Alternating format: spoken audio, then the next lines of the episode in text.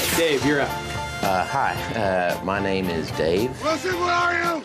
Wilson! Just what do you think you're doing, Dave? We're going for a price on Wilson. Open up the door. It's Dave. Who? Dave. Hey, Mr. Wilson! Dave Wilson joins us right now, our stock editor, with a look at his stock of the day. That sound, where are you, Wilson? Wilson, where are you? That's actually our producer, Paul, whenever Dave Wilson is. But here he is.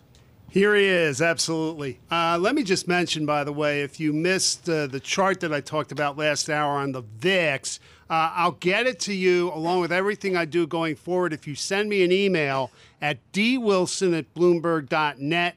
That's dwilson at bloomberg.net. Now turning to the stock of the day. Third Point Reinsurance. Now, Third Point may be a familiar name. It's the hedge fund run by activist investor Daniel Loeb. And in fact, he set up this reinsurance company, which takes on risk for insurers rather than businesses or consumers, back in 1995. Third Point Re went public in August 2013. The ticker is TPRE.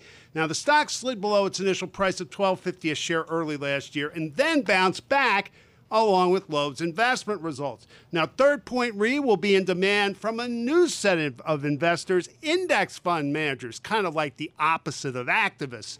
Late yesterday, the company was picked to enter the S&P Small Cap 600 index. It will join before Tuesday's opening bell. Third Point Re will replace Sanderson Farms, which is moving to the S&P Mid Cap 400. And as often happens in yeah. cases where companies go into indexes, Third Point Re had quite the day. It was up 8%, and that was actually the stock's biggest gain since it went public. Big move and up 35% so far this year. All right, Bloomberg Stocks columnist Dave Wilson, thank you very much.